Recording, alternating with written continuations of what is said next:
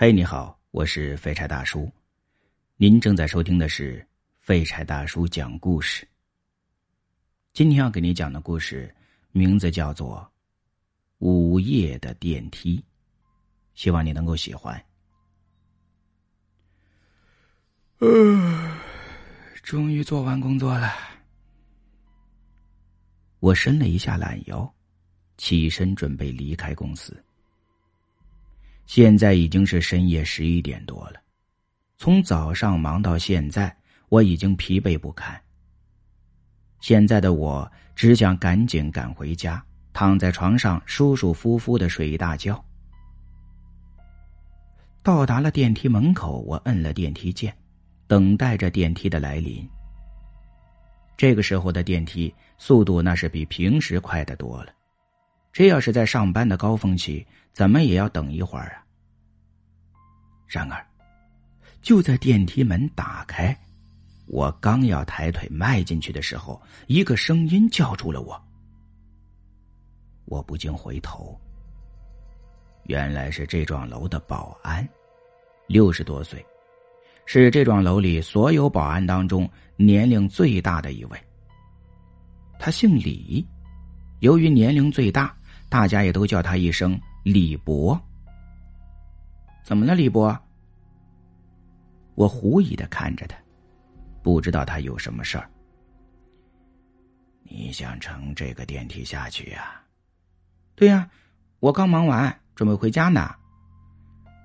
你最好先别乘电梯，最起码今晚别乘坐。李博的表情有些凝重。为什么呀？这这电梯怎么了？我疑惑的看着他。没有为什么，反正是最好别乘坐电梯。那怎么说的呢？这个是十六楼，我要是不乘电梯，我乘什么呀？我有些不悦。这李博这不是没事找事逗我玩呢吗？我这都累了一天了，你说不能坐就不坐了吗？一边说着话，我一边重新的摁了电梯键，就要去乘这个电梯。你想死就进去吧。李博冷不丁的说了这么一句话，我一听就毛了，转过身去。你这怎么说的呢？我进个电梯怎么就死了？你这不是咒我死吗？唉。李博叹了口气，这才悠悠的说道：“本来我也不想让你知道的，谁曾想碰见你这么个愣头青了。算了，还是跟你说说吧。”我一听这是要讲故事啊，顿时就来了兴致了。虽然现在我很想回家钻被窝，但我这人平生最大的爱好就是听故事。比起睡觉，我更愿意做的事情还是听故事啊。据李波说，二十年前，因为身体上的一些原因，他干不动重活了，于是就来到这幢大厦里干起了保安。那个时候他也就四十来岁，每天的工作不过是反反复复的巡逻，检查各个角落，比如哪里的门窗没有关。他就顺带着关一下，以防小偷的潜入。收入虽然不多，但是也顺顺当当，日子也算是过得惬意。可是后来发生了一件事情，让他至今想起来都不寒而栗。据李博回忆，那是一个风雨交加的晚上，他跟往常一样，照例在楼里巡逻。从一楼一直巡到顶楼，巡完一圈之后，他就准备往回赶。也不知是怎么了，就在他下了几层楼，准备去坐电梯的时候，他的心里隐隐的就有那么一丝不安的感觉，好像要发生什么事情似的。当电梯门打开，他走进电梯。却发现里面竟然有人，而且还是一个女人。这个女人穿了一身白色的连衣裙，满满的一头长发，遮挡住了脸。李博看了一下手表，十二点了。都这么晚了，怎么还有人没有走呢？他寻思着，这可能是哪家公司的员工加班，也就没去多想。看到一楼的键已经摁了，索性就站在电梯间里等着电梯往下走去。据李波说，当他走进电梯间的时候，突然就觉得身子有些发冷。这大夏天的怎么会这么冷呢？要知道那个时候空调还没普及呀，别说是电梯间里了，办公室里都很少有人用得起。李博当时就感到纳闷了。他看了一眼靠在最里面的那个女孩，穿的比他还单薄呢。他想，这人家一小姑娘都没寒冷。自己也就没好意思再吭声了。很快，电梯停了下来。李博当时还以为这是到了一楼了，抬脚就要往外走。就在这个时候，他瞥了电梯显示器一眼，这才发现那是十五楼。刚刚不过下了四层楼而已呀。按键那里没有显示。门打开，外面空空如也，一个人也没有。可是电梯为什么在十五楼停下了呢？李博觉得有些纳闷。电梯门很快就自行关上了，继续往下行。当行驶到十四层的时候，又停了下来，然后门又打开。又再度合上。李博当时的第一反应就是电梯坏了。在这之前，李博曾经也干过几年电力维修工，虽然修不了电梯这样的高科技产品，但多少还懂一点啊。就这样，电梯走走停停，一直到了第十层，李博终于不耐烦了。这样往下走，还不如走楼梯呢。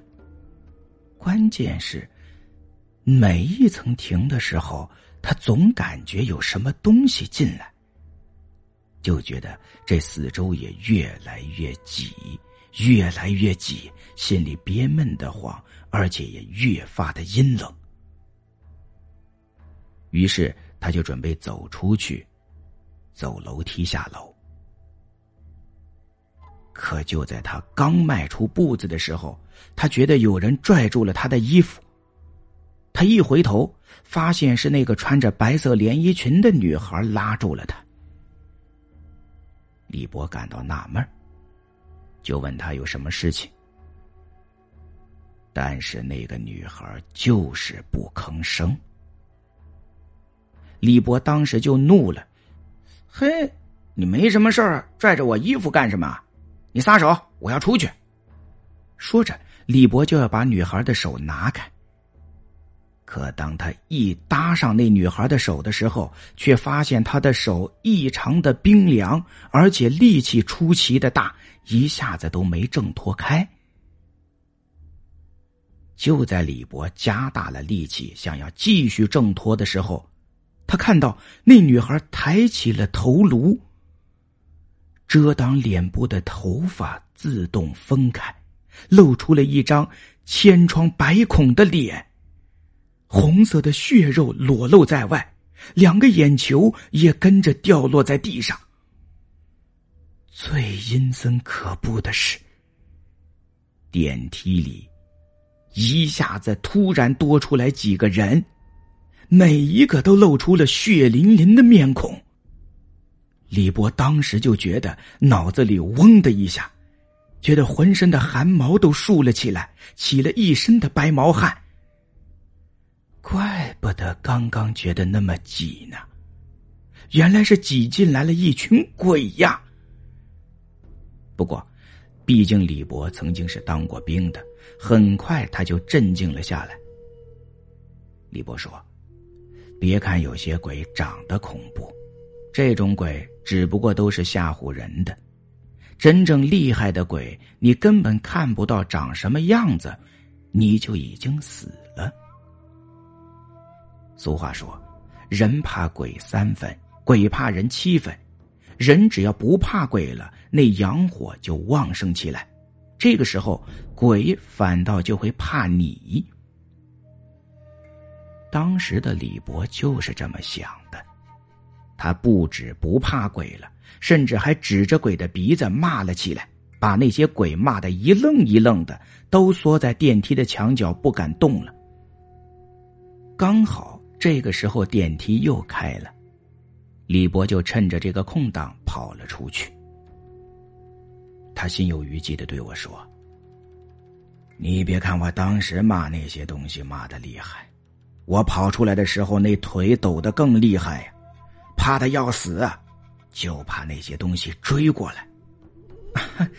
您这不是没事吗？”我嬉皮笑脸的说着。还是不太相信他说的话，以为他这是在编故事。李博却板着脸：“我那次是没事儿，可是后来的一个年轻的小伙子就没我幸运了。他那次跟我一样，在加完班之后也是午夜十二点乘坐的电梯，等早上发现他的时候，已经是一具尸体了。”当时的鉴定结果是心脏病复发，都以为这是个意外。我却知道是怎么回事再后来也连续发生了多次死亡的事件，大家终于意识到了问题的严重性，于是就请来了法师。根据法师所说，那电梯门的位置属于阴煞之地，是通往阴间的极佳之地。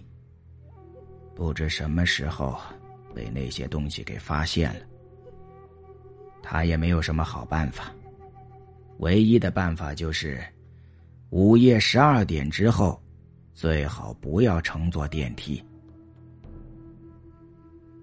我看着一脸严肃的李博，丝毫没有开玩笑的嫌疑，我心里一凉，看来这件事八成是真的呀。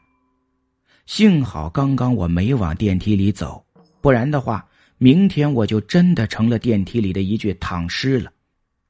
哎呀，真是谢谢您了，李博。刚刚我还那样跟您说话，您大人不计小人过。李博看着我，一句话也不再多说了。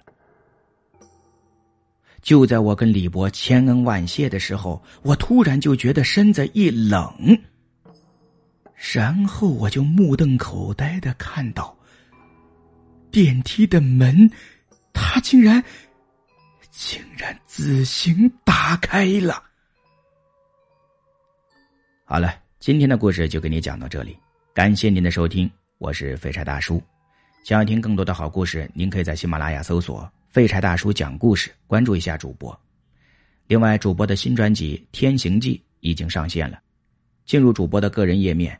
来个订阅吧，感谢你们，再会。